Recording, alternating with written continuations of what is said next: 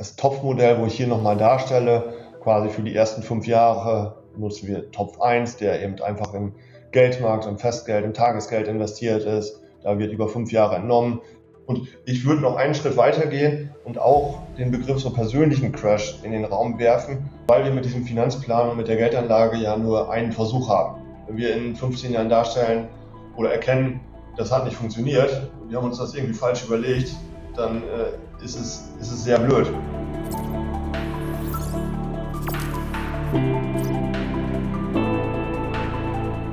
Vielen Dank, dass Sie alle dabei sind, so zahlreich erschienen sind. Fragen gerne nebenbei im Chat natürlich. Zum Ende werden wir die dann beantworten. Währenddessen wird wahrscheinlich leider ein bisschen schwierig. Deswegen gerne zum Ende. Und wie Herr Petzelberger schon einleitend sagte, wir haben genug Zeit am Ende für eine QA-Session, gerne auch eine Diskussion, wie Sie wünschen. Ich habe heute Open End eingeplant und freue mich einfach auf dieses spannende Thema Finanzplanung im Crash-Szenario. Und beim Thema Crash-Szenario, wenn man das Wort hört, bekommen wir wahrscheinlich alle schon so eine Art Bild vor Augen, so aus der Richtung Finanzkrise 2008 vielleicht, wo die Banker wirklich vor, vor der Bank Lehman Brothers beispielsweise stehen und ihre Kartons in den Armen haben, das Unternehmen insolvent ist und sie ihren Arbeitsplatz verloren haben und die Nachrichten wirklich minutenlang nur um dieses Thema gehen und quasi die ganze Weltwirtschaft vor dem Ruin steht. Ähnliches Bild habe ich noch vor Augen, auch so aus dem Jahr 2000, 2001, wo ein Vater von einem Freund von mir immer sagt, oh, ich habe die Telekom-Aktie gekauft und die ist jetzt 70 Prozent im Minus und beim nächsten Mal sagt er 80 Prozent im Minus und war gar kein Freund mehr von, von Aktien und hat den Crash, auch den persönlichen, quasi direkt um die Ecke gesehen. All das sind so Themen, die wir mit dem Crash-Szenario und mit dem Vortrag heute verbinden. Und ich würde noch einen Schritt weitergehen und auch den Begriff so persönlichen Crash in den Raum werfen. Und so ein persönlicher Crash für uns quasi kann ja auch das Thema sein, dass unvorhergesehen zum Beispiel das eigene Unternehmen, wenn man Unternehmer ist, nicht mehr so funktioniert, wie man es eigentlich geplant hat. Oder ein plötzlicher Todesfall in der Familie oder sogar der eigene Todesfall dazu führen, dass quasi die persönliche Vorsorge, die persönlichen Finanzen sozusagen vor dem Crash stehen. Und auch darüber wollen wir heute sprechen, auch über diese persönlichen Themen, die eben dazu führen können, dass die Finanzplanung so ein bisschen aus dem Ruder geworfen wird und wie man sich darauf vorbereiten sollte. Ich bin Markus Engelmann, 31 Jahre alt und zertifizierter Finanzplaner und deswegen auch Mitglied im FPSB, in dem Rahmen die Veranstaltung ja heute zusammen mit der SGK stattfindet. Ich wollte natürlich nicht immer Finanzplaner werden. Wahrscheinlich äh, kannte ich vor zehn Jahren noch nicht mal so richtig den Begriff Finanzplaner. In Deutschland ist es leider noch nicht so geläufig, dieser Ausdruck. Es freut mich jetzt, dass wir die Veranstaltung hier halten und den Begriff weiter verbreiten. Aber so als Schüler fand ich das Thema immer schon spannend. Ich habe meine Eltern immer schon zu Bankgesprächen begleitet, habe da auch mal nachgefragt, woher kommen eigentlich die Zinsen, die es damals noch gab und jetzt ja auch wieder gibt. Woher kommen die eigentlich? Da konnte mir die Bankmitarbeiterin nicht so richtig sagen, wie dieses ganze Geldsystem funktioniert. War auch eine umfangreiche Frage, aber die hat mich dann weiterhin beschäftigt und ich habe mich eben auch im Studium, im Bachelor mit VWL, im Master mit BWL mit der Thematik auseinandergesetzt und danach auch Praktika gemacht in den großen Banken in Frankfurt. Fand das Thema immer hochspannend, bin aber dann nicht in einer Großbank in Frankfurt im Fondsmanagement hängen geblieben, weil mir das irgendwie dann doch nicht nah genug am Mandanten, am Kunden dran war und man mehr Produkthersteller, Produktverkäufer war, als dass man wirklich Problemlöser für den Kunden war. Das habe ich dann über Praktika auch in England und den USA gefunden und ähm, bin da so zur unabhängigen Finanzberatung, Finanzplanung gekommen, die ich jetzt hier schon seit 2016 im Hause Abatus ausführe und wo ich heute gerne mehr zu erzählen möchte. Gerade schon angesprochen, so dieses Thema Großbanken, Fondsmanagement. So könnte also ein Büro aussehen von so einem Finanzberater. So stellen sich das viele vor, vom Finanzberater. Vielleicht nicht unbedingt jetzt mit dem Bargeld im Vordergrund, aber zumindest viele Computer, viele Charts und da wird erwartet, dass die nächste Krise quasi schon vorhergesehen werden kann und dass man reagieren kann und sagen kann, ich sehe hier doch ein Signal, das geht doch runter, jetzt müssen wir raus aus dem Markt oder rein in den Markt. Das ist das, was ich heute schon vorwegnehmen möchte bei dem Vortrag. So steigen wir da heute nicht ein und das mache ich in meinem täglichen Beruf auch gar nicht, sondern wir machen hier langfristige Pläne und überlegen uns, wie das Geld langfristig sinnvoll strukturiert wird aber spekulieren quasi nicht am Markt rum und sagen, wir nehmen das Geld rein und raus, ähm, um da irgendwie einen Mehrwert zu schaffen oder sogar von fallenden Märkten profitieren. Das ist hier heute, heute nicht das Thema. Trotzdem geht es sehr spannend jetzt weiter und ich zeige mal einmal die Agenda, was also heute Thema sein wird. Zum ersten gehen wir noch mal kurz darauf ein, was ist Finanzplanung. Das haben wir ja vor einer Woche schon hinreichend gehört von Herrn Dr. Tilmes und Marcel Reyers. Deswegen nur noch mal kurz eine Zusammenfassung für all die, die nicht dabei waren. Dann geht's weiter. Wie gerade schon angesprochen, warum funktioniert so dieses aktive Depotmanagement nicht so, wie man es erwartet? Also ich finde das völlig okay, wenn, wenn auch die Mandanten bei uns im Hause eben auch ein Depot haben mit Einzelwerten, spekulieren und in Einzelwerten anlegen und das auch ein Teil der Altersvorsorge darstellt. Ein großer Teil der Altersvorsorge, der sich eben noch besser planen lässt in der Planung und der sich auch besser auf Crash-Szenarien vorbereiten lässt, ist dann eben sinnvollerweise breiter angelegt, weltweit angelegt. Und da gehe ich einmal im zweiten Kapitel drauf ein. Wie bleiben Sie in unruhigen Zeiten gelassen? Das ist ja genau das Hauptthema heute. Ähm, Finanzplanung und Crash-Szenario. Am besten, wie bereite ich mich schon auf diese unruhigen Zeiten vor, damit ich dann gelassen bleiben kann und weiß, ich habe eine Strategie, an der ich festhalte und werde da nicht nervös. Im vierten Kapitel fassen wir das alles dann zusammen und ich stelle die Erkenntnisse nochmal dar. Kommen wir zum ersten Punkt. Was ist die Finanzplanung? Ich beschreibe die gerne anhand eines Roadtrips oder vergleiche die gerne in Mandantengesprächen auch mit einem Roadtrip. Also Finanzplanung, genau wie der Roadtrip, plant ja sozusagen bei der Finanzplanung das Leben, die nächsten Jahre, die nächsten Stationen, aber auch, wann möchte ich zum Beispiel in den Ruhestand, was ist das Ziel meiner Reise, welche wichtigen Punkte möchte ich sehen, was möchte ich mir im Leben noch erfüllen. Beim Roadtrip ist es ja sehr ähnlich, welche Städte wollen wir sehen, wo wollen wir anhalten, wie lange haben wir Zeit. Und man kennt das, erkennt das hier an diesem Bild sehr gut. Das habe ich im letzten Jahr im November mit meiner Freundin war ich in den USA im Roadtrip und da habe ich ähm, dieses Bild hier geschossen und hier sieht man relativ gut, so die Straße ist noch über die nächsten Kilometer hier sogar erkennbar. Man sieht gut, wo fahren wir die nächsten Kilometer hin und wir wussten natürlich auch so die nächsten Stationen noch sehr gut, wann sind wir wo, wo wollen wir hin. Alles, was dann ein bisschen in weiterer Ferne lag, wusste man nicht mehr ganz genau, hatte aber ja zum Glück den Plan, hatte eine Landkarte, konnte sich daran immer orientieren und wir waren dann eben auch darauf vorbereitet, quasi oder konnten reagieren, wenn was Unvorhergesehenes passiert ist. Wir sind zum Beispiel einmal durch die Wüste gefahren, wollten ins Death Valley und da war eine Straße wegen Überflutung gesperrt. Das hat uns den ganzen Tag gekostet. War völlig überraschend, hätten wir im Vorfeld nicht mit gerechnet, dass die Straße gesperrt wäre äh, in der Wüste, wo es fast nie regnet, aber da war wohl noch so viel Schlamm von der Überflutung, dass wir da nicht lang konnten. Wir hatten aber eben unseren Plan und konnten sagen, okay, dann machen wir es leicht anders. Und genauso ist es ja mit der Finanzplanung im Leben auch. Man überlegt sich das Ziel, man überlegt sich äh, die Punkte, die man eben im Leben erreichen möchte, man macht sich darüber Gedanken und er überlegt sich einen Plan und auch wenn das nicht alles genauso kommt wie im Plan, kann man dann relativ schnell, zum Beispiel im Crash-Szenario, kann man relativ schnell sagen, okay, wir fahren eine leicht andere Route.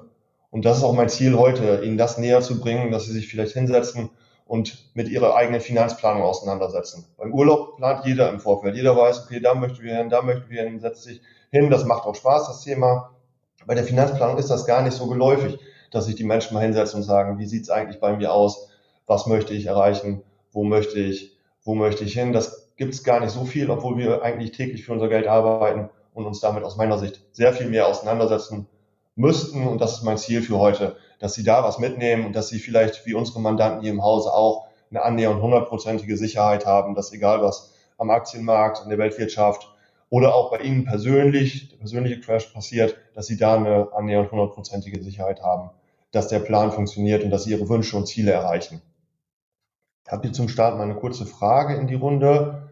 Wer hat sich für sich selber von Ihnen schon mal so eine Art Finanzplan erstellt? Wer hat sich zumindest mal mit dem Thema auseinandergesetzt? Natürlich können Sie jetzt hier nicht live antworten, können das gerne im Nachgang mal diskutieren oder Sie können auch jetzt im Chat reinschreiben. Und Finanzplan hat ja relativ viele Bedeutungen oder zumindest viele Ausprägungen. Hier auf der folgenden Folie zeige ich mal einmal verschiedene Bereiche. Das könnte der Bereich sein Altersvorsorge, da denken viele drüber nach, aber auch das Thema Immobilien, gerade Immobilien, die vermietet werden, ist ein Thema, haben sich damit schon mal auseinandergesetzt. Wie ist die Rendite? Wie ist auch Ihr Vermögen aufgeteilt zwischen Aktienanlage, Anleihen, Immobilien, Barvermögen? Auch da könnte man Anfälligkeiten für einen Crash finden. Das stelle ich gleich nochmal dar. Sind Sie gut abgesichert?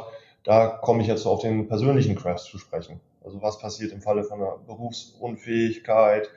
Was, was passiert im Falle, dass Sie eventuell nicht mehr entscheiden können? Hier unten das Thema Vollmacht und Verfügung. Gerade als Unternehmer ist es ganz wichtig, so eine Unternehmervollmacht zu haben, weil sonst kann keiner, wenn sie selber nicht mehr entscheiden können, kann keiner mehr über das Unternehmen entscheiden und zum Beispiel Rechnungen einfordern, wenn es nicht einen Prokuristen, einen zweiten Geschäftsführer oder ähnliches gibt. Also machen Sie da Vollmachten, persönliche Vollmachten, Vorsorgevollmachten, ähm, Patientenverfügung, ganz wichtiges Thema, um eben auch diesem persönlichen Crash entgegenzuwirken. Also es geht nicht nur um den Aktienmarkt-Crash hier, sondern auch eben um die persönlichen Themen, die Sie teilweise viel härter treffen können als der Crash am Aktienmarkt. Hier nochmal ein paar Fragen zum, zu Ihrer Finanzplanung, zum Roadtrip quasi. Was ist Ihnen wichtig im Leben?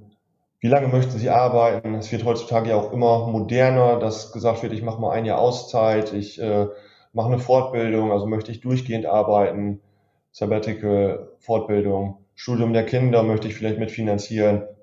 All diese Themen besprechen wir in den ersten Gesprächen auch mit unseren Mandanten und erstellen mal so einen groben Plan, was steht die nächsten Jahre und Jahrzehnte an, wann muss ich vielleicht mit leichten Gehaltseinbußen rechnen, wie kann ich mir das alles leisten, was ich geplant habe damit sollte man sich wirklich mal auseinandersetzen. Wie hoch sind die Ausgaben im Ruhestand? Darüber denken die wenigsten nach. Unsere Mandanten haben es häufig jetzt nicht direkt nötig zu sagen, ich führe mal ein Haushaltsbuch heute, um zu gucken, ob ich genug Geld zum Leben habe. Es kommt häufig mehr Geld rein, als rausgeht. Aber auf die Frage, wie hoch sind Ihre Ausgaben eigentlich im Ruhestand, weiß so ziemlich keiner eine Antwort, weil das noch nie jemand kalkuliert hat. Und dafür wäre ein Haushaltsbuch sehr interessant und hilfreich, dass Sie mal aufschreiben, wie, viel Aus, wie viele Ausgaben haben Sie heute und das einfach mal hochrechnen. Was davon bleibt im Alter? Wie wirkt sich eine Inflation aus? Um dann mal zu rechnen, wie groß ist meine Vorsorgelücke eigentlich? Wie lange lebe ich? Auch das ist eine Frage, die wir irgendwie im Rahmen der Finanzplanung zumindest stellen müssen. Natürlich nie komplett klären können, ähm, aber da rechnen wir dann eben mal mit verschiedenen Szenarien. Was ist, wenn ich bis 90 lebe? Was ist, wenn ich älter wäre? Da habe ich genug Geld passt das alles und was ist eben mit dem Geld, was ich angespart habe. Wenn dann der Finanzmarkt-Crash kommt, wenn ich gerade in Ruhestand gehe oder wenn ich 80 Jahre alt bin, muss ich Risiken absichern, gerade auch schon angesprochen. Wo stehe ich aktuell? Eben erstmal aktuell eine Vermögensbilanz erstellen, Haushaltsbuch führen, gerade auch schon hinreichend angesprochen. Vorsorgelücke, genau, anhand des Haushaltsbuchs mal hochrechnen, wie sind die Ausgaben, wie groß ist die Vorsorgelücke wie viel Altersvorsorge leiste ich bereits, wie viel mehr könnte oder müsste ich leisten, wie viel mehr könnte ich vielleicht auch leisten oder müsste ich leisten, wenn ich eben mal ein Jahr Auszeit nehme oder fünf Jahre eher in Ruhestand gehe. All das sind beliebte Themen bei uns in der Finanzplanung. Hier haben wir mal ein Beispiel für so eine Finanzplanung. Ich weiß, das stellt sich jetzt bei Ihnen wahrscheinlich relativ klein dar. Sie müssen es auch gar nicht jetzt im Detail alles lesen können. Ich erkläre die Grafik hier auch mal einmal kurz.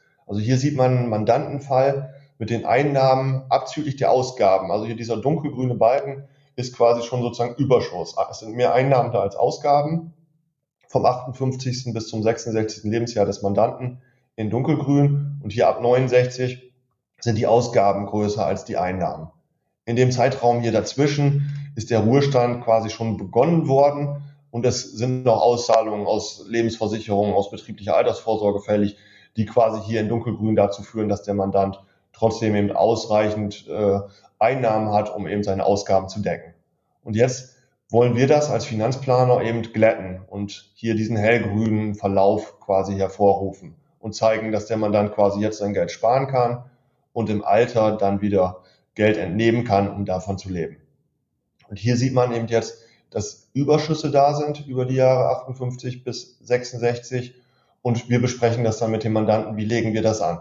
Und da kommt immer die Frage, was ist denn, wenn ich mein Geld jetzt investiere im Aktienmarkt, in ETFs, in Fonds, was ist denn, wenn ich 68 bin? Und dann kommt, gestern hat es eine Mandantin eine Corona 8.0 genannt, dann kommt die Finanzkrise, dann geht es gerade runter und ich muss dann entnehmen und sorge dafür, dass ich hier im Alter kein Geld mehr habe. Da sprechen wir mit unseren Mandanten gerne so über das erste Thema, was ich im Zusammenhang mit dem Crash-Szenario nennen möchte, über ein sogenanntes Topfmodell wir müssen ja nicht die ganzen Gelder komplett in ein Depot mit 100% Aktien investieren, sondern wir können uns überlegen und sagen, hier die Gelder von 58 bis 60, die laufen noch relativ lange, die sind noch sehr lange angelegt. Hier können wir eine durchaus hohe Aktienquote fahren und können die Schwankungen ertragen und kriegen dadurch auch eine größere Rendite.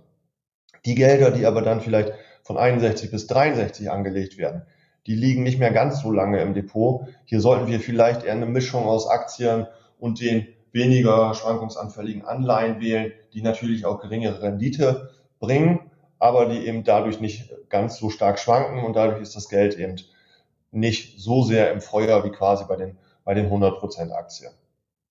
Und die Gelder, die jetzt von 64 bis 66 angelegt werden, die braucht man ja vielleicht schon von 69, 70, 71. Das ist quasi unser Topf 1, so nennen wir den. Diesen Topf braucht man zeitnah wieder und da würden wir jetzt das Investment im Tages- oder Festgeld empfehlen. Gerade jetzt gibt es da wieder attraktive Zinsen und das ist Geld, was wir gar nicht bei uns in die Verwaltung nehmen möchten, sondern wo der Mandant eben zeitnah von zehrt und deswegen senken wir so quasi das, das Verlustrisiko. Und diese Töpfe füllen wir nach und nach wieder auf. Wenn jetzt jemand noch nicht so dicht vom Ruhestand steht, hat er vielleicht noch eine hohe Aktienquote. Die schichten wir dann kurz vor dem Ruhestand aber nach und nach in die verschiedenen Töpfe um. Das ist schon mal ein Beispiel, wie man so einem Crash-Szenario entgegenwirken kann. Komme später nochmal auf das Topfmodell zu sprechen. Hier sieht man auch eine Empfehlung, die ich eben schon gegeben habe. Erstellen Sie mal eine Privatbilanz. Hier sieht man so eine beispielhafte Privatbilanz jetzt eines Beispielmandanten bei uns wo man jetzt sieht, hier die verschiedenen Vermögenswerte, Geldanlagen, Wertpapiere, Immobilien und auch wie quasi gerade noch Darlehen genommen werden und wie hoch die Darlehensstände noch sind. Und hier fällt im Finanzplan zumindest sofort hier so die Position Immobilien im Allgemeinen ins Auge, das Eigenheim hier und dann auch die fremdgenutzte Immobilie, wirklich nur eine Immobilie, die vermietet wird. Und das macht zusammen 75 Prozent des Vermögens aus. Und wenn das Vermögen so sehr in einem Bereich ist, und das sieht man in Deutschland leider häufig, dass sehr viel in Immobilien investiert ist und die Menschen noch eher ängstlich vom Aktienmarkt sind. Da fällt uns aber eben sofort auf und in dem Fall hier haben wir vor zwei Jahren auch die Empfehlung schon ausgesprochen. Denken Sie mal drüber nach, ob Sie die Immobilie wirklich weiter halten wollen und damit sehr anfällig für einen Crash im Immobiliensektor sind oder ob Sie sich vorstellen können, vielleicht die Immobilie zu veräußern, damit, auch wenn das Geld im Wertpapierbereich angelegt ist, selbst da kann man ja etwas liquider als eben bei Immobilien. Man kann auch mal einen Teil verkaufen und für, für die Ausgaben dann nutzen. Bei einer Immobilie ist es eben nicht möglich, einfach nur ein Zimmer zu verkaufen und davon die nächste Kreuzfahrt beispielsweise zu bezahlen. Und das war hier auch der richtige Weg, natürlich sich von der, von der Immobilie hier zu trennen. Heutzutage ist es leider ein bisschen schwieriger. Der Immobilienmarkt könnte sich gerade sogar, da wollen wir keine Prognosen wagen, könnte, auf jeden Fall läuft er gerade schlecht, ob es da jetzt einen Crash gibt oder nicht, kann man nicht sagen, aber vor zwei Jahren zu verkaufen war hier so die richtige Entscheidung. Und das ist eben das, was wir in der Finanzplanung machen mit unseren Mandanten und auch das, was ich Ihnen klar empfehle, das mal selber zu machen. Genug der Erklärungen zum Thema Finanzplanung. Jetzt kommen wir mal zu dem Thema, was ich gerade schon so ein bisschen salopp angesprochen habe. Warum funktioniert das aktive Depotmanagement vielleicht nicht so, wie es der eine oder andere erwartet. Und da habe ich hier die nächste Frage. Wer betreibt dieses aktive Portfolio-Management? Das tun wahrscheinlich viele von uns. Wir nennen das gerne auch so ein Las Vegas Depot, wo man, wo man eben sein Depot hat und ein bisschen mit Einzelaktien spekuliert. Aber wir haben häufig mit unseren Mandanten dann das Depot unserer Betreuung, wo eben ähm, auf prognosefreie Fonds, auf ETFs gesetzt wird und langfristig investiert wird. Und hier der zweite Teil der Frage ist ja entscheidend, wer schlägt den Markt damit regelmäßig? Da habe ich Ihnen mal eine Studie mitgebracht, wo genau das analysiert wurde über 20 Jahre, wo knapp 2900 US-ansässige Fonds untersucht wurden, eben über diese 20 Jahre und geschaut wurde, können sie quasi den Markt, also deren Benchmark sozusagen schlagen. Das haben über die 20 Jahre dann nur 17 Prozent der Fonds geschafft. Die haben den Markt geschlagen im Aktienbereich. Im Anleihenbereich waren es 14 Prozent der Fonds, die den Markt da schlagen konnten. Und man sieht hier noch hier diesen Begriff 44 Prozent Überlebende. Das bedeutet quasi, dass zum Ende dieser 20-jährigen Periode nur 44 Prozent der anfänglich dagewesenen Fonds noch weiter auf dem Markt waren. Fonds, die eben nicht so erfolgreich waren, wurden mit anderen zusammengeführt, wurden geschlossen, weil man, man kennt es eben, äh, der Berater zeigt einem oft eben die Fonds, die in der Vergangenheit erfolgreich waren und verkauft einem eben genau diese Fonds. Genau, diese Folie zeigt also schon deutlich, dass es selbst den Fondsmanagern schwerfällt, den Markt zu schlagen und dass wir auch Probleme haben, wahrscheinlich den Fondsmanager auszuwählen, der den Markt schlagen kann. Obwohl das natürlich äh, sehr gut ausgebildete Leute sind. Ich habe ja selber in dem Bereich gearbeitet, die sich auch damit auskennen und tagtäglich nichts anderes machen. Trotzdem fällt es so schwer, den Markt zu schlagen. Und dann fällt es wahrscheinlich der Privatperson, die sich nebenberuflich quasi oder nach der Arbeit noch damit auseinandersetzt, Aktien auszusuchen, noch schwerer, über 20 Jahre wirklich den Markt zu schlagen. Das zeigt auch dieser Dalbar Report, das ist ein US-amerikanisches Institut, was sich so mit dem Anlegerverhalten beschäftigt und von 1985 bis 2015 diese Studie gemacht hat, wo man sieht, dass der S&P 500, die 500 größten US-Unternehmen, eine Rendite pro Jahr von 10,35 Prozent erzielt haben vor Kosten und Steuern. Und die Rendite des Anlegers nur bei 3,66 Prozent lag, also nur ein Drittel von der Rendite, die der Markt erzielt hat. Das kommt eben aus den Gründen, weil man sich dann doch irgendwelchen Marktmeinungen äh, angeschlossen hat, weil man zwischendurch vielleicht mal panisch reagiert hat, gekauft hat, verkauft hat, nicht im Markt investiert war, andere Meinungen hatte. Und so führt es eben dazu, dass man mit einer Rendite hier von 10% einfach im Markt investiert, alle sieben Jahre sein Geld verdoppelt hätte und in dem Fall hier mit den 3,66 Prozent hätte man so ungefähr alle 20 Jahre sein Geld verdoppelt. Also ein enormer Unterschied, der auch hier schon deutlich macht, warum Albert Einstein eben von einem Weltwunder sprach beim Zinseszinseffekt. Und hier sollte man dann doch eher die 10% Rendite wählen. Aber warum landen wir als Anleger häufig bei den 3,66 oder warum landet der durchschnittliche Anleger bei den 3,66% Rendite? Hier sieht man schon mal ein Beispiel, warum wir oder wovon wir uns immer beeinflussen lassen. Also heiße Tipps, Wirtschaftskrise hier rechts zu sehen, das, das macht uns als Menschen einfach nervös. Und wenn wir dann keinen Plan haben für unser Geld, dann lassen wir uns leiten und äh, verkaufen vielleicht Aktien oder treffen falsche Entscheidungen. Und tagtäglich sind wir hiermit konfrontiert. Unser Nachbar hat eine Idee zu einer heißen Aktie. Beim Friseur, beim Bäcker hört man irgendein Thema. Und davon lassen wir uns doch einfach leiten. Und da hilft am meisten eben ein Plan. Ich habe den Vortrag ja einigen Menschen schon im Vorfeld gehalten bei dieser Folie kam immer wieder erstmal ein fragender Ausdruck, warum ist da jetzt so ein Säbelzahntiger, der auch eigentlich viel zu freundlich aussieht, dargestellt. Und ähm, das muss, musste ich immer kurz erklären. Für mich stellt dieser Säbelzahntiger quasi so den Finanzmarkt-Crash dar. Und wir sind ja doch so von der Evolution her geprägt, dass wir eben äh, im Falle, wenn wir eben Angst haben, wenn so ein Säbelzahntiger früher vor uns stand, dass wir dann am ehesten die Flucht ergreifen und auf jeden Fall nicht rational uns hinsetzen und nochmal die ganze Strategie nachdenken, wenn wir im Vorfeld keinen Plan haben. Und dieser Säbelzahntiger steht eben für den Crash, für, den, für die Angst, die wir haben, wenn wir damals unterwegs waren, Vorräte gesammelt hatten, ähm, gerade vielleicht für, für den Winter gesammelt haben und damit unterwegs waren. Und dann stand der Tiger vor uns, haben wir alles fallen gelassen und sind weggelaufen. Und heutzutage wollen wir immer noch ähnlich reagieren. Wenn im Portfolio ein großer Verlust zu sehen ist, und wir Hunderte oder Zehntausend Euros im Minus sind, dann reagieren wir einfach panisch. Dann sehen wir unsere Vorräte in Gefahr und reagieren nicht mehr rational. Da kann ein Finanzplan helfen. Ähnlich wenig rational sind wir auch hier noch ein Beispiel dafür, sind wir auch auf der Autobahn. Wenn wir sehen, auf einer Fahrspur, kurz vorm Stau geht es vielleicht schneller, wechseln wir rüber, dann wechseln wir wieder zurück. Wir haben irgendwie Angst, äh, das zu verpassen, Zeit zu verlieren. Und so ist eben auch bei den Aktien. Wir wollen doch die beste Aktie mitnehmen, wovon der Nachbar gerade erzählt hat. Und begnügen uns nicht damit hier, wir machen einfach die durchschnittliche Marktrendite. Und das sehe ich als gefährlich. Und da, da möchte ich zu anregen, vielleicht darauf zu verzichten und sich eher den langfristigen Plan zu machen. Zu sagen, ich habe da einen Plan, die Marktrendite ist gut, die Schwankungen kann ich aushalten.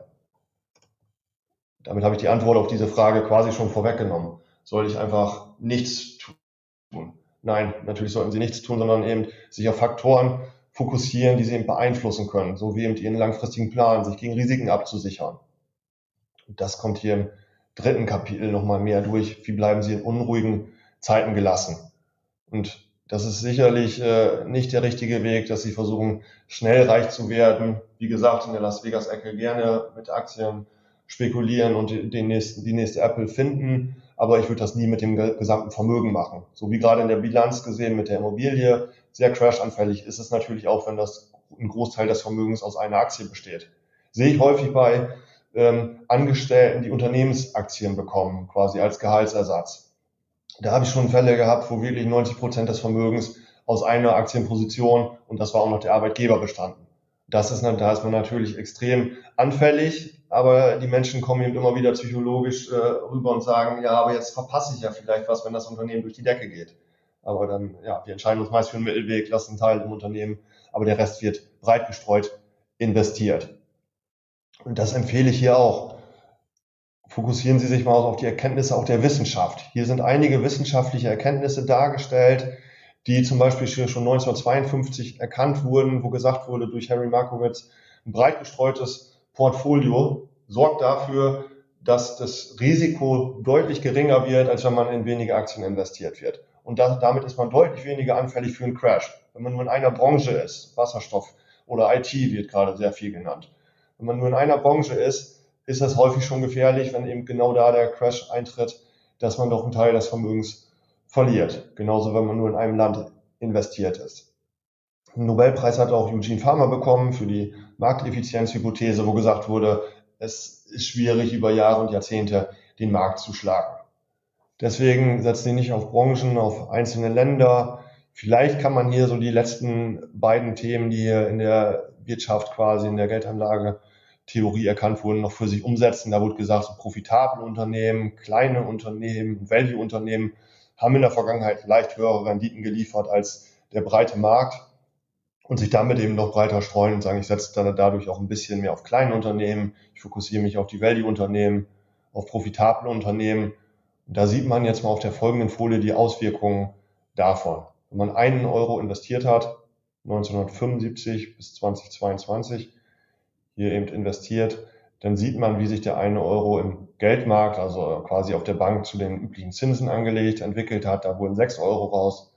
Im MSCI World wurden 95 Euro aus dem einen Euro. Und in dem Value Index oder im Small Index, also im kleinen Unternehmen, im Value Unternehmen, hat man aus einem Euro nochmal deutlich mehr gemacht. Aber ich möchte damit nicht sagen, dass Sie jetzt nur noch alles Geld hier in irgendeinen Small Index investieren sollen.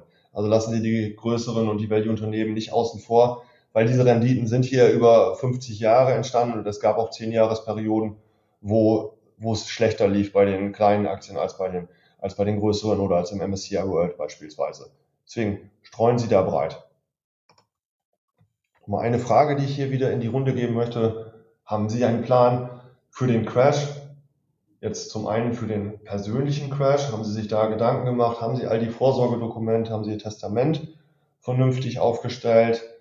Ansonsten möchte ich gerne dazu anregen, sich im Nachgang damit auseinanderzusetzen. Und im zweiten zielt auch diese Frage natürlich jetzt wirklich konkret auf Ihr, auf Ihr Portfolio ab.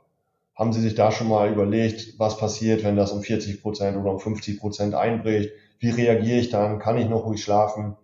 Und genau das ist das, was wir mit unseren Mandanten wirklich im Vorfeld machen. Dann machen wir einen Risikotest, nennt sich das, wo wir dem Mandanten 25 Fragen stellen, quasi Multiple-Choice-mäßig und schauen mal, wofür ist der Mandant äh, oder das Mandanten-Ehepaar eigentlich psychologisch gemacht. Kann kann es das Ehepaar, kann es die Familie überhaupt psychologisch aushalten, wenn das Portfolio auf einmal bei 200.000 Euro auf einmal stehen da nur noch 100.000 Euro. Da steht eine dicke rote minus 100.000 Euro. Und da geht es jedem Bauern schlecht. Selbst äh, mir als Finanzberater, als Finanzplaner, der sich täglich damit auseinandersetzt. Und das ist so eine Art Feuerwehrübung, die wir mit diesem Risikotest machen und die ich gerne auch Ihnen jetzt als Hörer mitgeben möchte und quasi als Geschenk anbieten möchte, melden Sie sich gerne und wir können so einen Risikotest mal einfach unverbindlich gemeinsam absolvieren. Einfach damit Sie mal ein Gefühl dafür bekommen, wie können die Märkte eigentlich fallen, was bin ich eigentlich für ein Anlegertyp. Natürlich haben wir gerade gesehen, der Anlagehorizont, das Vermögen spielt eine Rolle, aber es spielt eben auch eine Rolle, was bin ich eigentlich psychologisch für ein Typ. Kann ich eigentlich den Crash aushalten? Kann ich es aussitzen, wenn jetzt wie in der Folgefolie zu sehen, das Ganze mal um 44,7 Prozent runtergeht, wie es, wie es hier der Fall war, so zur Dotcom, zum Platzen der Dotcom-Blase oder Weltfinanzkrise auch einleitend angesprochen. Fast 51 Prozent ging da zumindest der S&P 500 einfach mal nach unten. 1,3 Jahre ging es nur nach unten. Und man hat sich jedes Mal gefragt und gesagt, boah, sollte ich nicht jetzt verkaufen, sollte ich nicht jetzt verkaufen. Oder man hat sogar irgendwo verkauft, vielleicht sogar irgendwie Richtung Tiefpunkt, ist dann wieder nicht rechtzeitig eingestiegen. Und also meine Frage, haben Sie darüber mal nachgedacht, wenn es so sehr nach unten geht, ob Sie das aushalten können? Und sagen Sie nicht, ich habe ja den Plan, ich verkaufe, ich habe ja die Idee, ich verkaufe dann genau, wenn es gerade anfängt runterzugehen. Das wird uns allen nicht gelingen. Deswegen ist eben auch die Empfehlung, und das kommt in der Folie auch durch, es geht danach auch wieder nach oben. Es ging hier nach der Weltfinanzkrise quasi bis Corona, was hier nicht mehr dargestellt ist, ging sozusagen um 740 Prozent wieder nach oben. Aber wenn es einmal 50 Prozent runtergeht, muss es auch erstmal um 100 Prozent quasi wieder hochgehen, bis man wieder plus minus null ist. Also hier wurde aus 100.000 Euro wurden 50.000 Euro und dann musste man nochmal einige Jahre eben warten, bis man dann wieder plus minus null war. Genau das wollte ich am Anfang mit diesem Balkendiagramm ja auch darstellen. Wie lange habe ich eigentlich Zeit, auf das Geld zu warten? Wann brauche ich das Geld eigentlich wieder? Und da hilft eben unser Topfmodell und unsere eigenen Berechnungen, wo wir eben überlegen, was für eine Verlustwahrscheinlichkeit habe ich eigentlich je nach Aktienquote. Ich hatte ja auch eingangs gesagt, ich kann ein Portfolio ja auch zusammenstellen aus eben 50 Prozent Aktie und 50 Prozent Anleihen, die weniger schwanken, aber auch etwas weniger Rendite bringen. Und das habe ich hier mal dargestellt. Also man sieht hier auch so eine Wertestrategie 50 ist ein Portfolio mit nur 50 Prozent Aktien. 100 in Gold dargestellt sind eben 100 Prozent Aktien. Und dann haben wir auch 30 und 70 Prozent dargestellt.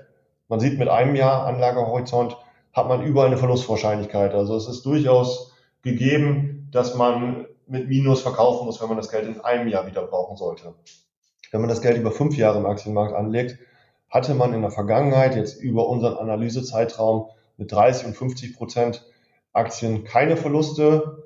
Ich würde trotzdem eher immer noch ein bisschen Sicherheitspolster einbauen und mit 70 oder mit 100 Prozent Aktien hatte man hier auch noch eine gewisse Verlustwahrscheinlichkeit. Deswegen sagen wir mit 100 Prozent Aktien eher ab 10 Jahre, vorher eine leicht geringere Aktienquote und auf jeden Fall eben dieses Topfmodell beachten. Und da ja viele von Ihnen sich dann überlegen, ich möchte jetzt 20 Jahre ab dem Ruhestand mein Geld entnehmen, möchte ich noch mal einmal so eine sogenannte Monte Carlo Simulation näher bringen. Das ist auch hier so das komplizierteste Thema, glaube ich, in dem Vortrag. Ich habe es versucht, hier plakativ anhand einem Beispiel darzustellen. Also eine Monte Carlo Simulation simuliert quasi 10.000 verschiedene Aktienmarktverläufe und stellt dann dar, wie hätte sich das Vermögen in den verschiedenen Szenarien sozusagen entwickelt und wie wahrscheinlich ist es, dass jetzt hier dieses Beispiel quasi funktioniert hätte, dass man 600.000 Euro zum Beginn des Ruhestands hätte, über 20 Jahre das Geld quasi entnehmen wollen würde, also jedes Jahr 36.000 Euro entnehmen, über 20 Jahre, wenn das Geld eben so wie hier unten dargestellt investiert ist. Und das heißt also, 36.000 Euro werden nach Jahr 1 rausgenommen, ob das Portfolio jetzt im Plus oder Minus ist, 36.000 Euro werden in Jahr 2, in Jahr 3 und so weiter entnommen. Und wir schauen jetzt, wie wahrscheinlich ist es, dass das klappt, wenn das Geld eben so angelegt ist, wie hier dargestellt.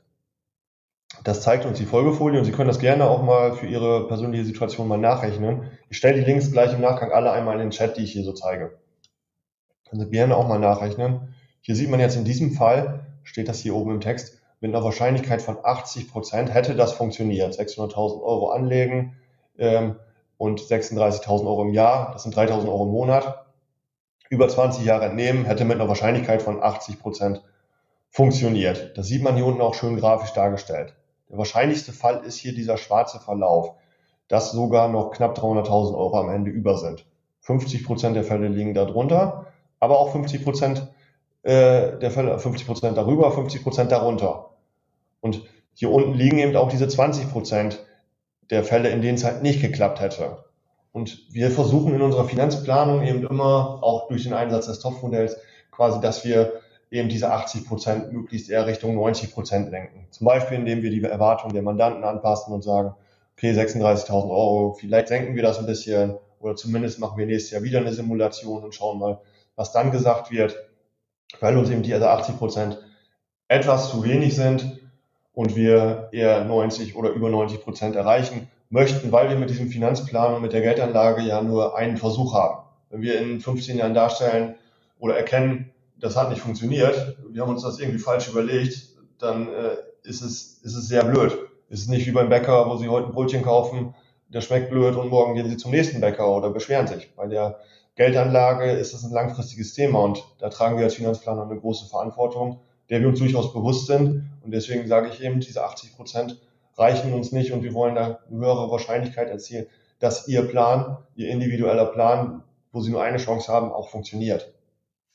Dann nutzen wir das Topfmodell, wo ich hier nochmal darstelle, quasi für die ersten fünf Jahre nutzen wir Topf 1, der eben einfach im Geldmarkt, im Festgeld, im Tagesgeld investiert ist da wird über fünf Jahre entnommen. Das gibt den Mandanten immer so eine Sicherheit zu sagen, ich habe das Geld für die nächsten fünf Jahre, ich habe einen Plan. Wenn jetzt ein Crash kommt, dann fällt vielleicht mein zweiter Topf mit 40 oder 50 Prozent Aktienquote, fällt ein bisschen, aber erholt sich ja auch wieder. Haben wir alles in dieser Feuerwehrübung im Risikotest durchgespielt und ich weiß, ab Jahr fünf kann ich hier wieder entnehmen, schichte vielleicht vorher schon ein bisschen was um, wenn es gerade gut aussieht, schon wieder in den ersten Topf.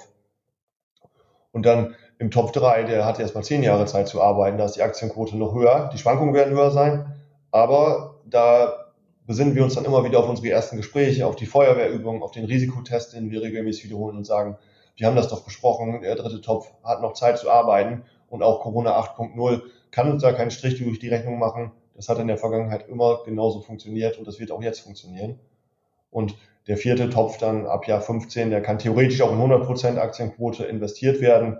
Ich habe hier jetzt mal 80% Aktien, hier 60, hier 40 gewählt weil es hier ein Mandantenbeispiel war, wo der Risikotest ergeben hat, dass der Mandant eben nicht so eine hohe Risikotoleranz hat, äh, wie, wie vielleicht jemand anders. Und dann haben wir gesagt, dann wollen wir lieber auf Nummer sicher gehen und nicht irgendwie dafür sorgen, dass der Plan nicht durchgehalten werden kann. Weil das ist, das ist das Schlimmste, was in der Finanzplanung passieren kann, dass sie zwischendurch sagen, okay, ich habe es mir anders überlegt, ich kriege das nicht hin, ich steige, ja, ich stelle jetzt alles quasi um. Wie setzen Sie jetzt diese Erkenntnisse um? Zum ersten erstellen Sie sich eine Finanzplanung, überlegen Sie, was haben Sie für Ziele und Wünsche, versuchen Sie das auch irgendwie monetär umzurechnen, zum Beispiel zu sagen, ich möchte 5000 Euro Einkommen noch im Ruhestand haben, 2000 Euro kriege ich schon aus Rente oder anderer Vorsorge, der Rest sollte dann irgendwie aus dem Depot kommen und ich berücksichtige auch die Inflation. Ich führe mein Haushaltsbuch zumindest mal einen Monat, um zu sehen, wie viele Ausgaben haben wir eigentlich, wie sehe das im Alter aus. Ich erstelle mir eine Vermögensbilanz, gucke, ob ich da irgendwo anfällig bin für gewisse Themen, berechne meine Vorsorgelücke auf Basis der gerade genannten Informationen. Und ich schaue auch, ob ich meine Ziele erreichen kann, wie realistisch sind die, berücksichtige meine Risikotragfähigkeit, die Anlagehorizonte, schaue mir an, dass ich Vorsorgedokumente und ein Testament erstellt habe, nutze vielleicht auch die Webseite Zinsen berechnen, die ist auch ganz schön, wo man sieht quasi, wie baut sich ein Vermögen linear auf, wie baut sich es ab, ist jetzt keine Monte Carlo Simulation mit verschiedenen Szenarien, aber wo man einfach mal so einen ersten Plan erstellen kann. Auch die stelle ich gleich noch in den Chat, dass Sie sich das mal rauskopieren können. Ein schönes Buchbeispiel, um so eine Finanzplanung anzugehen, ist hier dieser Arbeitnehmer-Scout von DATEV, von Finanztipp, von Steuerberatern entwickelt. Habe ich, äh, habe ich mir auch selber schon ein paar Mal durchgelesen. Ist eher trocken, aber führt einen sehr gut äh, an, entlang der persönlichen Finanzplanung. Also das ist ein Tipp, wenn Sie es selber umsetzen möchten. Wenn Sie es gerne irgendwie in Begleitung haben, bieten wir ein Webinar an zum Thema Finanzplanung, so ein Online-Workshop über drei Termine, wo wir, wo wir anleiten zur eigenen Finanzplanerstellung, wo wir immer mal wieder auch dann Fragestellungen beantworten können und im Nachgang noch ein Einzelgespräch mit dem Finanzplaner geführt wird. Auch dazu stelle ich den Link nochmal rein. Und das ist hier quasi auch schon meine, meine letzte Folie, wo ich nochmal ganz kurz auf den Anfang gedanklich zurückgehen möchte so zum Beispiel auf den Roadtrip, wo ich hoffentlich hier durch den Vortrag gezeigt habe, dass man sich den Roadtrip sehr gut selber erstellen kann, sehr viel planen kann und dass man auch hoffentlich gesehen hat, so kurz vorm Ruhestand oder im, im Ruhestand ist es wichtig, sich über alle Ziele und Gedanken nochmal noch mal klarer zu werden. Und da kann es hilfreich sein, zwischendurch auch mal, gerade eben die Finanzplaner aus unserem Verband sind da eben unabhängig und stehen eigentlich auch mal für kurze Fragen zur Verfügung. Da kann es hilfreich sein, sich mal einen Finanzplaner dazu zu holen und vielleicht einfach nur mal den eigenen Plan überprüfen zu lassen. Dazu möchte ich so ein, so ein bisschen raten. Jetzt nochmal die Analogie des Roadtrips. Letztes Jahr USA im November war ich mit meiner Freundin, da hatten wir alles selber geplant. War manchmal auch schwierig, kam manchmal auch zu Komplikationen zwischendurch dann und im Vorfeld war das viel Arbeit zu planen man hatte nicht so einen Ansprechpartner. Jetzt planen wir im November Richtung Südafrika zu gehen. Das machen wir mit einer Gesellschaft, gefällt mir deutlich besser, kostet ein bisschen Geld, aber ich habe noch mehr Sicherheit quasi, dass, dass das alles funktioniert, in die richtige Richtung geht und meine Partnerin und ich haben weniger Grundlage zur Diskussion, weil wir eben wissen, der Plan, dass jemand Drittes für uns, der moderiert das und wir machen das genauso, wie es dann besprochen wurde. Damit möchte ich jetzt meinen Vortrag hier beenden und quasi zur Q&A-Session einladen. Vielen Dank, dass Sie dabei waren und sich das Ganze angehört haben. Herr Engelmann, vielen Dank für den spannenden Vortrag. Ich glaube wirklich eine Vielzahl von Informationen und auch was ich sehr schön fand, visuell alles schön aufbereitet. Vielleicht können wir noch mal zum einen so ein bisschen äh, zusammenfassend machen, zum anderen wollen wir Ja, natürlich dann auch gleich genau noch Fragen durchgehen. Also auch jetzt schon mal die herzliche Einladung noch. Wir haben schon viele Beiträge, Fragen, aber jetzt ist natürlich auch die Möglichkeit noch, wenn Fragen sind, an Herrn Engelmann gerne hier einfach im Chat eingeben und wir die gehen die dann durch. Äh, vielleicht mal so Frage Zusammenfassung ein bisschen. Könnte man sagen, es sind es dreht sich Finanzplanung im Crash-Szenario eigentlich immer besonders um die 2 Faktoren A, Diversifikation und B, zeitlicher Horizont? Oder würden Sie da noch weitere Faktoren ergänzen, die besonders wichtig sind bei Finanzplanung im Crash-Szenario? ähm, ja, gute Frage. Ich gehe sofort darauf ein. Ich poste hier gerade noch hier die Links, die ich alle genannt habe, hier in den, äh, in den Chat. So.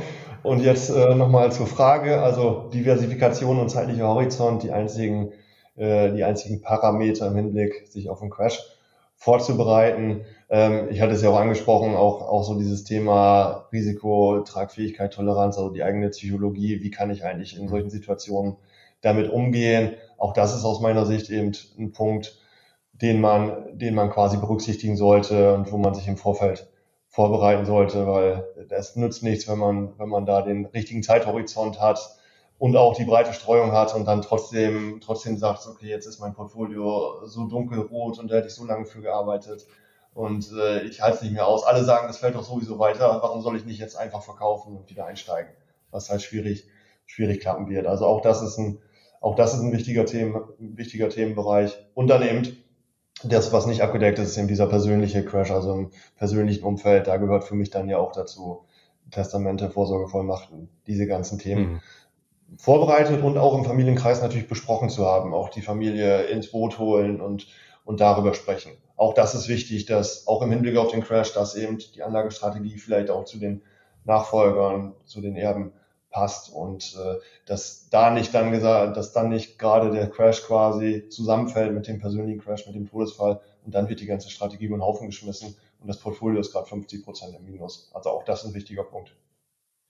Und da hatten wir in den letzten Jahren ja auch wirklich Crashs und schwierige Situationen. Ich nehme mal nur den Corona-Crash. Das war ja wirklich innerhalb von wenigen Tagen, Wochen ging es ja da enorm runter und man wusste gar nicht, wo fängt sich das überhaupt. Und hier hat auch ein Teilnehmer im Chat so ein bisschen das Thema angesprochen. Sie hatten ja gesagt, dass äh, Sie machen da auch einen Fragebogen, Multiple-Choice-Fragen, um das so ein bisschen herauszufinden. Der Teilnehmer fragt auch so wenig in die Richtung, wie sehr kann man das wirklich mit so einem Test bestimmen? Ähm, vielleicht auch haben sich jetzt in so Corona-Crash und in vergangenen Crashs, äh, bewiesen, dass die Anleger da wirklich sich auch gut selbst eingeschätzt haben? Oder ist das so, dass Sie sagen, man muss das eigentlich auch immer wieder feinjustieren oder aktualisieren nach ein paar Jahren und wirklich schauen, Mhm.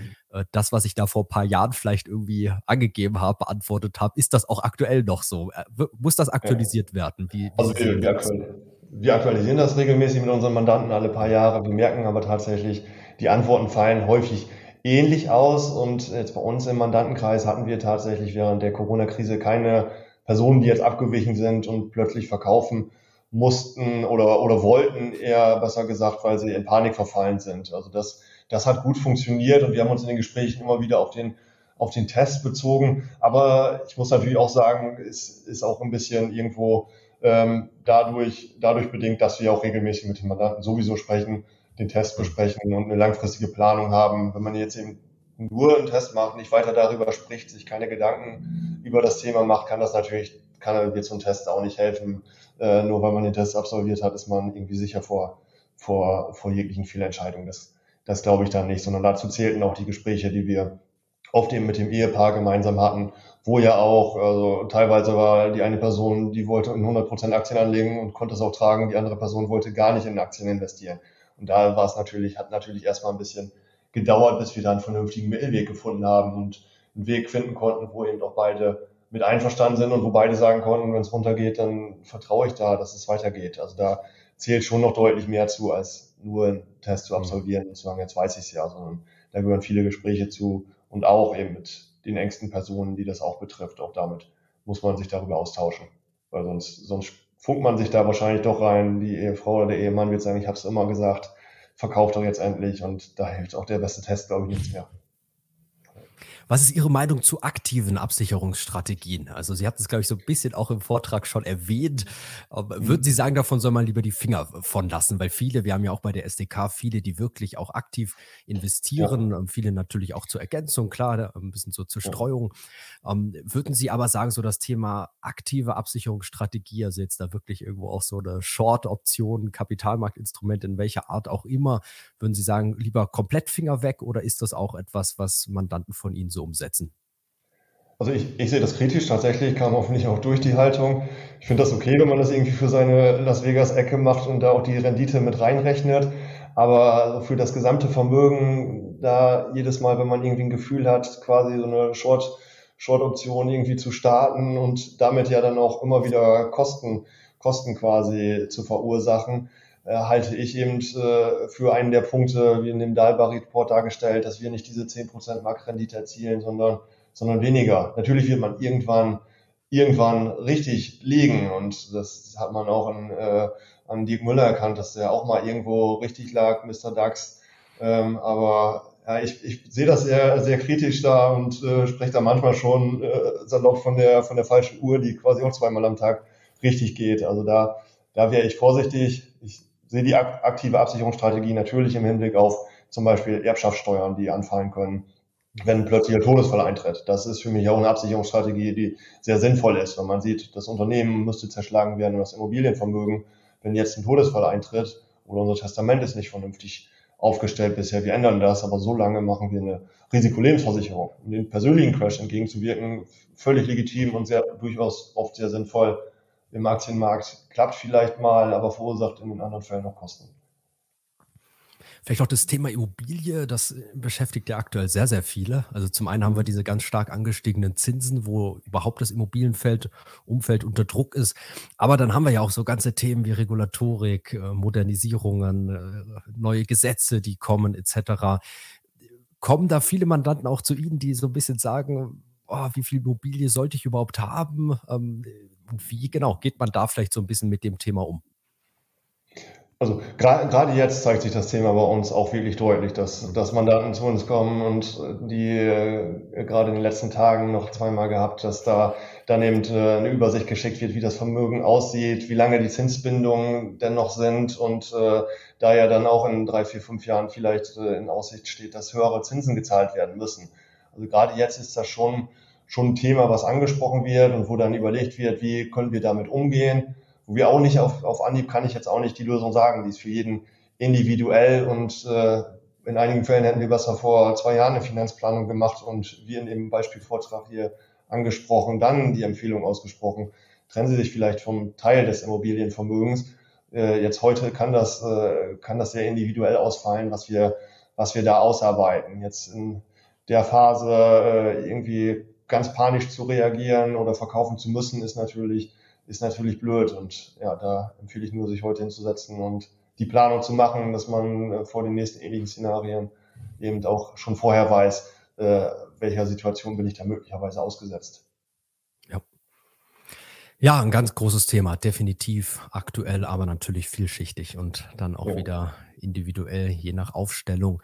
So, ich schaue mal in den Chat rein. Also, wir haben viele Fragen, wobei ich glaube, ein paar wurden dann auch schon beim Vortrag äh, behandelt. Ähm, ich glaube, so das Thema Simulation äh, hatte Engelmann auch schon thematisiert. Ich glaube, für eine individuelle Simulation würde ich dann eher sagen, weil Herrn Engelmann äh, schreiben und äh, dann ja wirklich individuell durchrechnen, weil ich glaube, dafür fehlt jetzt auch so ein bisschen die Zeit, äh, hier wirklich individuelle Rechnungen ähm, Mhm. zu betreiben. Ja, Thema Inflation habe ich hier, das ist vielleicht ganz spannend. Ähm, Ja. die Frage, ja, wie geht man mit dem aktuellen Inflationsschock um? Wie kann ich das kompensieren? Also, wie kann man das so ein bisschen im Crash-Szenario oder in der Finanzplanung betrachten?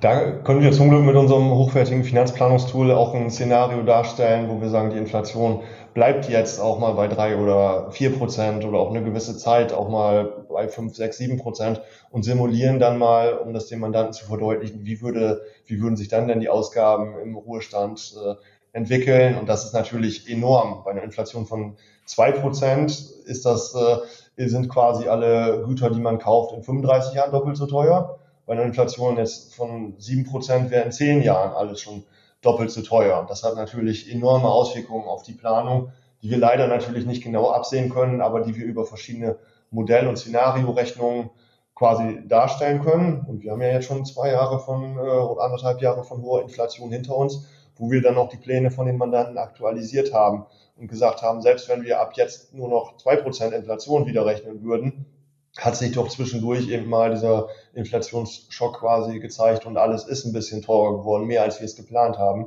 Und dadurch verändern sich eben genau diese Monte Carlo Simulationen, die wir erstellt hatten, verändert sich der ganze Plan. Und da mussten wir eben anpassen und sagen, entweder wir müssen die Erwartungen ein bisschen runterschrauben, die Ausgaben vielleicht senken oder jetzt mehr Gelder investieren in dem Bereich, um dann eben auch langfristig gewappnet zu sein und wirklich wieder das erwarten zu können, was wir geplant haben. Also so ein Finanzplan ist leider nicht das, äh, der in Stein gemeißelte Plan, wo man jetzt schon weiß, genau so sieht es auf dem Euro genau aus. Aber da wir den Finanzplan hatten, konnten wir relativ schnell reagieren und, und eben mal quasi die 10% Inflationsrate, die wir zwischendurch hatten, eben einbauen und dadurch zeigen, wie entwickeln sich dadurch die Ausgaben im Alter, wenn die Inflation so bleibt, ein bisschen sinkt oder zumindest durch diesen Schock zwischendurch. Immobilienaktienmarkt hatten wir schon, jetzt vielleicht mal ein bisschen exotischer Gold und Bitcoin. Wie stehen Sie dazu und sind das auch Aspekte, Bestandteile, die Sie mit Mandanten auch bei einem Crash-Szenario sich anschauen, überlegen? Also wir bauen das natürlich in die Planung ein als Vermögenswerte und das ist so ein Teil, auch die Inflation. Wir besprechen im Vorfeld natürlich, welche Annahmen treffen wir in der Finanzplanung, was sind auch die Erwartungen, die der Mandant hat die wir natürlich dann besprechen und diskutieren. Und sowohl bei Gold als auch eben im Bereich der Kryptowährung sind wir da sehr vorsichtig unterwegs. Und wenn man Gold über ein äh, paar tausend Jahre betrachtet, hat man immer so einen Inflationsschutz gehabt, aber jetzt auch nicht wirklich mehr Rendite erzielt. So bauen wir es, so bauen wir es natürlich auch in die Planung dann ein, wenn man dann keine eigene Meinung zu hat. Und bei den Kryptowährungen bauen wir es quasi auch so ähnlich ein und sagen jetzt nicht, da wird irgendwas durch die Decke gehen oder ähnliches, sondern da wollen wir immer, der Grundsatz ist immer vorsichtig planen bei der Planung und deswegen halten wir uns zurück, bauen vielleicht mal ein Szenario ein, wenn der man dann sagt, okay, das soll ja durch die Decke gehen. Ähm, wir, dann stellen wir das vielleicht mal einmal da, aber sagen immer, bleiben Sie vorsichtig, es kann auch genau in, in die andere Richtung gehen. Das äh, geht ja, da sind die Lager leider sehr, sehr getrennt. Macht das natürlich sehr spannend, das Ganze. Und dafür ist es schön, dass wir eben verschiedene Szenarien planen können. Aber wir versuchen es eben äh, quasi nicht mit irgendwelchen übermäßigen Renditen irgendwie einzubauen. Und ja, stellen auch immer gerade im Kryptobereich natürlich das Verlustrisiko da. Bei Gold wird es wahrscheinlich immer irgendwie einen Gegenwert zumindest geben. Aber das der jetzt hat man ja jetzt in der aktuellen Inflations- und Kriegsphase auch gesehen, ähm, war jetzt auch jetzt nicht so, so die Entwicklung, wie man es vielleicht erwartet hätte. Also wird und muss natürlich genau als Baustein sozusagen in der Finanzplanung dann. Das, ja. das auf jeden Fall, genau. Ja, ja super. Ähm, so ein bisschen zu dem Test kam auch noch mal eine andere Frage. Ja. Also viele interessiert natürlich dieser Test, wie man das so ein bisschen einschätzt, auch die Risikoneigung. Also wir alle kennen das ja, glaube ich, so ein bisschen auch von den Banken, aber äh, gerade ja. auch so diesen Test, den Sie angesprochen haben, wie gesagt, ich glaube, jetzt im Detail können wir das nicht durchgehen, aber vielleicht können Sie noch mal so ein, zwei, drei Fragen, wo Sie sagen, das sind schon so Kernthemen, mit denen mhm. jeder sich beschäftigen sollte und die vielleicht auch sich jetzt heute, jeder heute Abend noch vielleicht auf dem Sofa ein bisschen fragen kann. So zwei, drei wichtige Fragen, wo Sie sagen, dass die sind auf jeden Fall elementarer Bestandteil auch dieses Tests. Ja. Also ein, ein Bereich, der, der schon durchkam, den ich gezeigt habe, ist auch so die Frage in dem Test, äh, mit wie viel Risiko oder mit welchem mit welcher, äh, welchem Rückgang im Portfolio könnten Sie nachts noch ruhig schlafen und dann werden da verschiedene Zahlen und auch ähm, Kursverläufe dargestellt, wo man natürlich dann zumindest zum Nachdenken angeregt wird, kann ich, kann ich damit wirklich umgehen, wenn es so weit ins Minus geht, das Portfolio. Also das ist eine Frage, die natürlich auch, auch zentral ist. Zum anderen werden auch so die Fragen gestellt, die man von der Bank kennt, wie man sich ein bisschen einschätzt. Aber es geht auch darüber hinaus, und stellt eben auch so Fragen aus dem, aus dem täglichen Leben, um das eben darzustellen oder zumindest so, so Fragen, mit denen man sich auch auseinandersetzt. Also wenn Sie Arbeitnehmer wären, würden Sie eher für fixes Gehalt stehen oder würden Sie es gut finden, sehr variable Teile und damit mehr Chancen nach oben und unten zu haben? Oder Sie würden eine Immobilie erben, würden Sie diese dann verkaufen und quasi sozusagen den Spatz in der Hand haben oder wollen Sie eher die Taube auf dem Dach und hauen sich da richtig rein und versuchen die großen Renditen zu kriegen. Also da gibt es so ein paar mehr Fragen, die eben auch so aus, aus leicht anderen Bereichen kommen, die sich alle mit Geld beschäftigen, aber die dann auch so ein bisschen in die Richtung gehen.